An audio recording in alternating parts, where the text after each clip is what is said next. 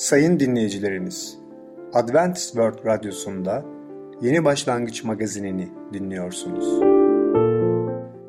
Sayın dinleyicimiz, ben Ketrin Akpınar, Adventist World Yeni Başlangıç magazine hoş geldiniz. Sizinle birlikte önümüzde 30 dakika boyunca olacağım. Bugünkü programımızda başarılı yaşam konusuyla denemelerde başarı, sağlıklı alışkanlıklar konusuyla hazmetme, kutsal kitaptaki öyküler, yaratılış hikayesi adlı konularımıza yer vereceğiz. Bize ulaşmak isterseniz Umutun Sesi Radyosu et yaha.com Umutun Sesi Radyosu et yaha.com Sayın dinleyicilerimiz, Adventist World Radyosunu dinliyorsunuz. Sizi seven ve düşünen radyo kanalı. Şimdi programımızda denemelerde başarı. Denemeleri bize kim veriyor? Denemeler hayatımızı nasıl etkiler? Denemeleri Allah mı, şeytan mı veriyor? Merhaba sevgili dinleyiciler. Ben Tamer. Başarılı Yaşam programına hoş geldiniz. Bugün sizlerle denenmelerde başarı hakkında konuşacağız. Sevgili dinleyiciler, Biliyoruz ki Yüce Allah bizi bu hayatta yalnız bırakmıyor. O bizi yarattı ve bize yaşam veriyor. Kendisi de bu hayatta bir rehber olarak bize Allah'ın kelamı, kutsal kitabı bize veriyor. Hemen onun kelamından, Yakup'un mektubundan okumak istiyorum. Birinci bölüm 5'ten 8'e kadar. Şöyle diyor. İçinizden birinin bilgelikte eksiği varsa herkese cömertçe azarlamadan veren Allah'tan istesin. Kendisine verilecektir. Yalnız hiç kuşku duymadan imanla istesin. Çünkü kuşku duyan kişi rüzgarın sürükleyip savurduğu deniz dalgasına benzer. Her bakımdan değişken, kararsız olan kişi Rab'den bir şey alacağını ummasın. Daha önceki programda konuştuğumuz gibi biliyoruz ki Yüce Allah bize aynı Süleyman peygamber gibi bilgilik isteyebiliriz. Eğer biz bilgili olmak istiyorsak Yüce Allah'tan duayla bilgilik isteyebiliriz. Ama biliyoruz ki bunu sadece Tevrat kitabında değil İncil kitabında Yakup'un mektubunda bu konuda bize net talimatlar verilmektedir. Ama bilgilik istemekten önce bakalım bu kitapta bize ne söyleniyor. Tabii ki bunun tam olarak okumamız gerekiyor ki Yüce Allah'ın kelamını sözünü doğru bir şekilde anlayalım ve ona göre doğru kararlar alalım. Çünkü biliyoruz ki Yüce Allah'ın kelamı herkese açıktır. Ve şöyle diyor Yakup kitabının birinci bölümde bir önceki ayetler 2'den 4'e kadar. Kardeşlerim çeşitli denemelerle yüz yüze geldiğinizde bunu büyük sevinçle karşılayın. Çünkü bilirsiniz ki imanınızın sınanması dayanma gücünü yaratır. Dayanma gücü de hiçbir eksiği olmayan olgun yetkin kişiler olmanız için tam bir etkinliğe erişsin. Evet sevgili dinleyiciler, görüyoruz ki Yüce Allah hiçbir eksiği olmaması için bize daha sonra denenmelerden sonra da bilgilik isteyebileceğimizi söylüyor. Hayatımızda denenmeler geldiğine seviniyor muyuz? Evet, Allah'ın kelamında sevinin diyor. Denenmeler karakterimizi daha iyi olmasını sağlıyor. Ayrıca denenmelerin neden hayatımızda geldiğini doğru bir şekilde anlamak için de bilgiliğe ihtiyacımız var. Bir vaiz şöyle bir şey anlatmıştı. Ben dünyanın öbür ucunda çalışıyordum. Allah için hizmet ediyordum. Ve birdenbire bazı evrak işleri için ailem dünyanın öbür ucuna gitmesi gerekiyordu. Bizim ana vatanımıza. Ve orada sadece 3 ay için gitmesi gerekiyordu. Ve ailem, eşim ve çocuklarımla birlikte o ülkeye gittiler. Ve orada baktık, bekledik. Bir ay, iki ay, üç ay geçti. Onlar dönmediler. Evrak işi henüz tamamlanmamıştı. Ortadan 4 ay, 5 ay, 6 ay, 7 7 ay, 8 ay geçmeye başladı ve ben Allah'a sormaya başladım. Allah'ım neden? Neden bu çocuklar benden uzak kalıyor? Neden onların evrak işleri bir şekilde bir türlü düzelmiyor? Ve sonra dedim Allah'ım ben senin için çalışmıyorum. Senin için hizmette bulunmuyorum. Ben senin için hayatımı adamışım. Kalbimin birinci yeri sana aittir. Neden bu çocuklar babasından uzak kalmak zorunda kalıyor? Ve tabii ki Allah'ım biliyorsun ben tabii ki duamda Allah'ı ikna etmeye çalışıyorum. Görüyorsun bu çocukların babaya ihtiyacı var. Babasız bu çocuklar nasıl büyüyecekler? Lütfen sen yardım et. Onların evrak işleri bir an önce hazırlansın, yapılsın ki bu sevdiğim çocukların ve eşim birlikte, ailece birlikte geri dönsünler ve böylece biz birlikte yaşamaya devam edelim. Sadece 3 ay için gitmişlerdi. 8 ay, 9 ay geçti. Onlar hala gelmediler. Ve sonra biliyorsunuz ne oldu? Belli bir süre sonra eşim ve en küçük oğlum yaklaşık 4-5 yaşlarındaydı o zaman. Bir arkadaşların evine ziyarete gittiler. Orada eşim tabii kapıyı açtı. Kapıyı açar açmaz küçük çocuğumuz, oğlumuz annesinin elinden kendini çekti ve içeri daldı. Aynı anda, aynı anda o evin köpeği, inanın o büyük bir köpekti. O evin köpeği oğluma karşı koşmaya başladı. Tabii ki çocuk ne olduğunu anlayamadı. Köpek ona saldırınca çocuk sadece son anda, inanın son anda kafasını biraz büktü. Biraz kendisini korumaya çalıştı. Tabii ki koruyunca köpeğin dişleri yüzüne gelmedi. Ama kafası ve kafatasını birkaç yerden parçaladı ve kafasından kanlar akmaya başladı. Küçük çocuk birdenbire yere düştü. Eşim ve oradaki evin sahipleri müdahale ettiler. Ambulans çağırdılar. Çocuğa ilk müdahale edildi. Sonra hastaneye götürdüler. Sonra o hastaneden daha büyük hastaneye götürdüler ve ona müdahale ettiler ve ona saatlerce süren ameliyatlar yaptılar. Allah'a şükürler olsun ki yüce Rabbimiz, yüce Allah'ımız küçük oğlumu korudu. Küçük oğlum 8-9 saat süren ameliyattan sonra istirahata alındı yoğun bakımda ve böylece 2-3 ay hastanede geçirmesi gerekiyordu. Ancak 2-3 ay hastanede geçtikten sonra onu hastaneden çıkarabildiler. Tabii ki ben gene de Yüce Allah'a teşekkür ediyorum. Çünkü bu köpek yüzünü parçalamış olsaydı o zaman muhtemelen oğlumuz yaşamayacaktı. Veya damarından ısırmış olsaydı gene yaşama ihtimali çok düşüktü. Gene de Yüce Allah'a teşekkür ediyorum ama gene de soruyorum Allah'ım neden böyle oldu? Neyse ortadan yaklaşık olarak 15 ay geçti. 15 ay sonra evladım diğer çocuklarımla ve eşimle birlikte benim yanıma geldiler ve böylece sohbet ederken günler haftalar geçmeye başlayınca bir gün oğlum bana şunu söyledi. Baba dedi benim başıma bunlar neden geldiğini ben biliyorum. Ben de merak ettim. Oğlum söyle ne düşünüyorsun dedi. Yüce Allah benim başıma bunlar gelmesini istedi ki yarın öbür gün okulda çocuklar bana sorduklarında neden başındaki bu dikişler var bu yaralar var ben de diyeyim bak Allah beni kurtardı diye. Allah'ı yüceltmek için Allah beni kurtardı diye bunlar başıma geldi. Evet sevgili dinleyiciler görüyoruz ki bazen hayatımızda çok zor denenmeler oluyor. Hem çocuklarımız için hem anne babalar için. Ama biliyoruz ki Allah her şeyden üstündür. Allah zor ve çetin anlardan da bize bilgi verecek ve bundan dolayı çetin anlarda, zor anlarda da Yüce Allah'tan ne isteyeceğiz? Bilgilik isteyeceğiz. Dolayısıyla ne olursa olsun Yüce Allah'tan gözlerimizi ayırmayalım. Ondan yaklaşalım, onunla dua edelim, onunla sohbet edelim, onunla konuşalım ve Allah'tan her tür denenmelerde başarılı olmak için bilgilik isteyelim. O muhakkak yardım eder.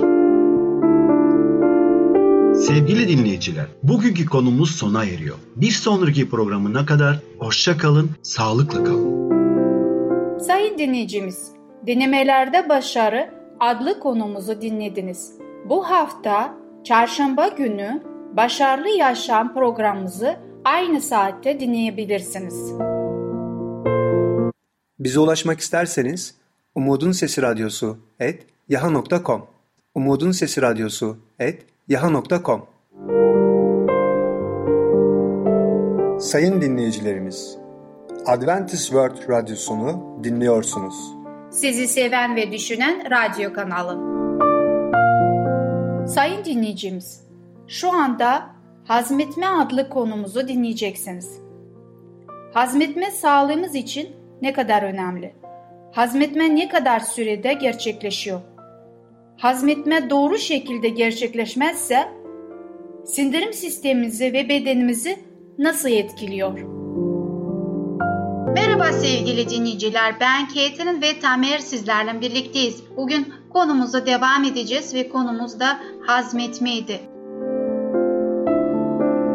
Önceki programımızda sevgili dinleyiciler şunu gördük ki midemize geldiği zaman yemekler nasıl hazmediliyor? Peki neden biz bunları araştırıyoruz? Çünkü bizim sağlıklı olmamız isteğimizdir. Sağlıklı bir bedende sağlıklı bir ruh yaşamaktır. Ayrıca Rabbimiz de bizi seviyor ki bizim de sağlıklı olmamızı istiyor. Bundan dolayı da bize bu bilgileri vermektir. Olsun kendi tarafında olsun tıp üzerinde doktorlar bize nasıl iyi bir doğru bir yemek prosedürü olmasını anlatmaktadır.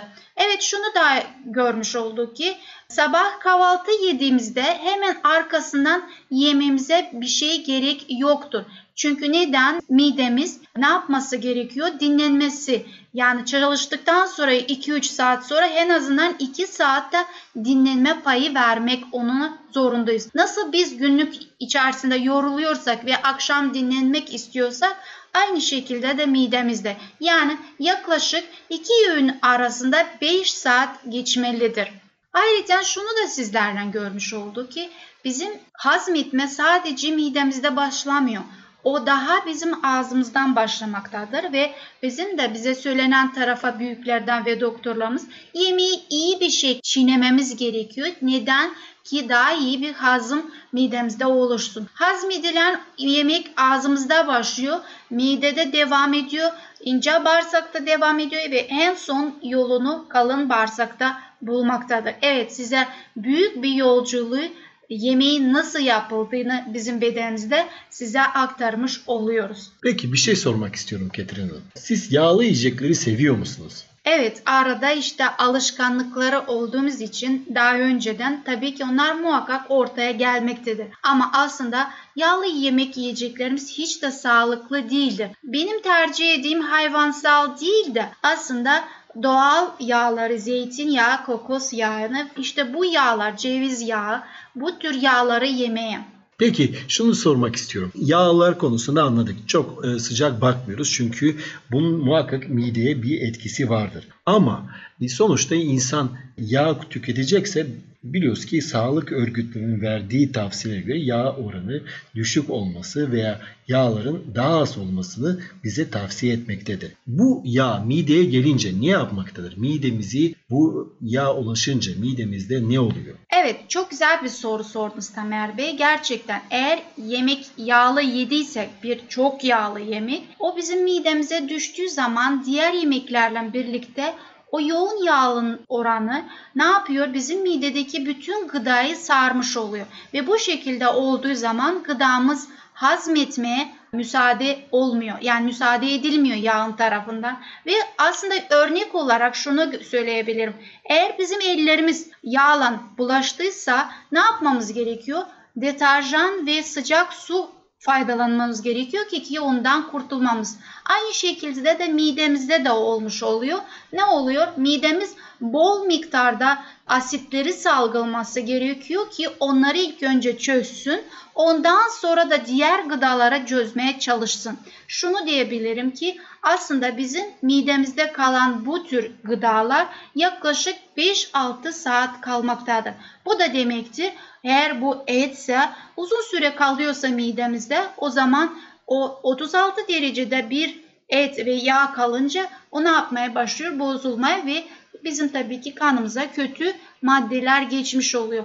Bizim için yemekler hafif olmalı, kolay olmalı ki mide onları kolay bir şekilde, saf bir şekilde çözmesi için. Çok güzel söylediniz. Biliyoruz ki midenin dinlenmesi de gerekiyor ve biz abur cubur halde yiyecekler alıyorsak, ana öğün arasında başka gıdalarla besleniyorsak bunun da bir etkisi var. Dolayısıyla eğer sağlıklı mideye ihtiyacımız varsa ve istiyorsak Yüce Allah'ın da isteği zaten bu. O zaman çok dikkatli olmamız gerekiyor. Çünkü bir örnek alalım. Örneğin birçok kişinin arabaları var ve biliyorlar bu arabaların bazı detayları, bazı örneğin lastikleri ve başka parçaları belli bir mesafeden sonra, belli bir çalışmadan sonra değiştirilmesi lazım. Dolayısıyla biz de midemizi değiştirmek istemiyorsak, ameliyat olmak istemiyorsak, hastalanmak istemiyorsak midemizin de belli bir saat çalışıp belli bir saatte dinlenmesine dikkat etmeliyiz. Bir de şunu bazı insanlarda duymaktayım. Yemek esnasında su içmek faydalı diyorlar. İşte daha az yemek yiyeceksin. Aslında bu çok yanlış bir anlamdır ve bunu da kapılmamıza gerek yoktur. Yemek yememiz lazım sadece yemek olsun. Eğer su gelecek olursa o zaman bizim hazmetme sürecini uzatmış oluyor. Neden diyeceksiniz? Mide ilk önce suyu çıkarması, kurtulması gerekiyor. Yani onu önce hazmedici. Ondan sonra hazmetmeye başlıyor içindeki olan gıdayı. Bunu da demek ki bizim midemizi kolaştıracağımız yerine ne yapıyoruz? Onu zorlamış oluyoruz. Bu bizim için yararlı bir şey değildir. Uzmanların söylediği gibi eğer su içmek istiyorsak yemekten önce yarım saat öncesinden olmasına dikkat etmeliyiz. Dolayısıyla demek ki e, yemekten önce en geç yarım saat ve yemekten sonra ise 2 saat sonra ancak su içebiliriz. Ve bunu dikkat ettiğimiz zaman biliyor musunuz?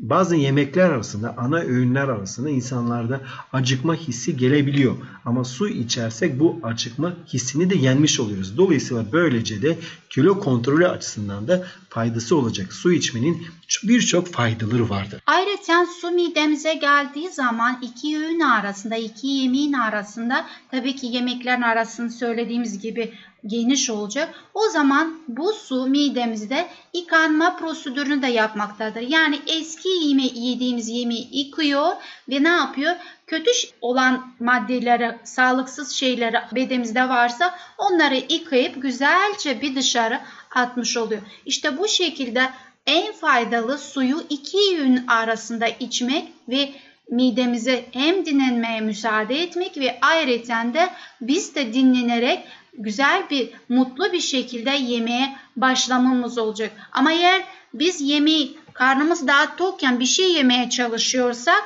ne oluyor? Biz mutsuz bir şekilde şunu beğenmiyoruz, şundan mutlu değiliz ve yiyeceğimiz bizim yemek de gözümüzde güzel gözükmüyor.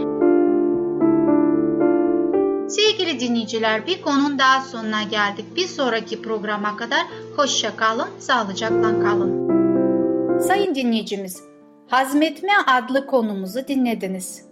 Bir sonraki hafta Perşembe günü Sağlıklı Alışkanlıklar adlı programımızı aynı saate dinleyebilirsiniz.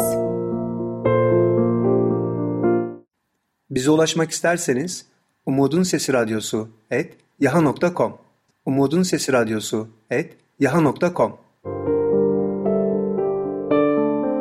Sayın dinleyicilerimiz, Adventist World Radyosunu dinliyorsunuz. Sizi seven ve düşünen radyo kanalı.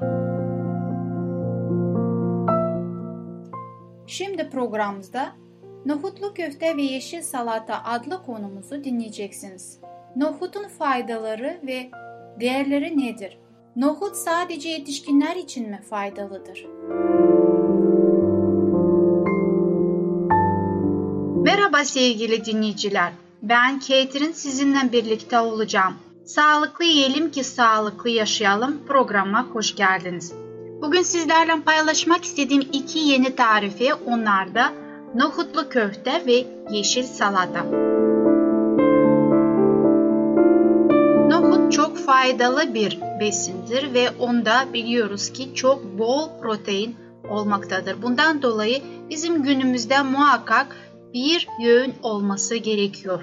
Nohut kaslarımızın için iyi bir besindir. Ayrıca cildimiz için, görmemiz için, tırnaklarımız için, saçlarımız için çok önemli bir besindir. Özellikle de büyüyen çocuklar için çok önemlidir. Çünkü onların kasları gelişmekte ve bütün bedeni büyümekte olduğu için onların bu proteine ihtiyaçları vardır. Bu proteini her gün çocuklarımıza yedirmeye anneler ve babalar çalışacağız. Ayrıca kendimizi de ihmal etmeyeceğiz. Yemeğimizi pişirmeden önce bir bakalım ne tür malzemelere ihtiyacımız vardır.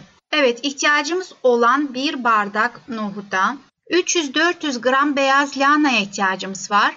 4 yemek kaşığı beyaz una ihtiyacımız var. Baharatlara da ayrıca ihtiyacımız var. Onlar da nedir? Karabiber, damak zevkinize bırakıyorum ama ben ayrıca yarım çay kaşığı koymaktayım. 2 çay kaşığı kimyon koyuyorum. Tabii ki yine diyorum damak zevkinize sarımsak isterseniz sarımsak koyabilirsiniz. Ama ben sarımsağı çok sevdiğim için o yüzden mutfağımda onu genelde her yemekte kullanmaya çalışıyorum. Ayrıca sarımsak bir antiseptik gibi bizim bedenimizde ve mikropları öldürmektedir. Bundan dolayı ben her gün bir diş sarımsak yutmaya gayret ediyorum. Evet gereken malzemelere bakmaya devam ediyoruz ve tuz diyorum. Tuzumuzda istediğiniz kadar damak zevkinize koyabilirsiniz. Ama şunu da geçmek istemiyorum. Tuz bizim bedenimizde çok fazla hiç de faydalı değildir. Soracak olursanız hangi tuzu kullanmaktayım? Doğal olarak tuzu işlem görmemiş bir tuzu kullanmaya çalışıyorum.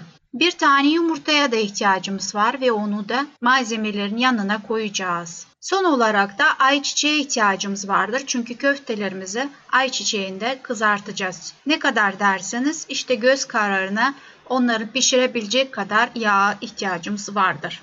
Önceki programda yemek tarifinde şunu belirtmiştim ki nohutu uzun bir süre içerisinde bekletmek, daha doğrusu ıslatmak daha iyidir bizim sağlığımız için ve aynı yöntemi size şu anda tavsiyede bulunuyorum. Şu anda benim elimde ıslatılmış, şişmiş bir nohut vardır. Çelik bir tencere elimde var ve içinde yaklaşık 2 litre su var ve bu 2 litre su içine nohutumu döküyorum ve ateş üzerine bırakarak onu pişene kadar ateşin üzerinde bırakıyorum. Nohutlarım piştikten sonra ayrı bir kaba koyuyorum soğuması için. Sıra geldi lahanaya. Lahanayı iri iri doğrayıp onu öğütecek kabıma koyuyorum ve öğütecek makinamda robotumda onu geçirmeye başlıyorum. Lahana nasıl bir kıvama gelmelidir? Çok fazla sulu olmayacak püre haline gelmeyecek ama çok da iri olmayacak.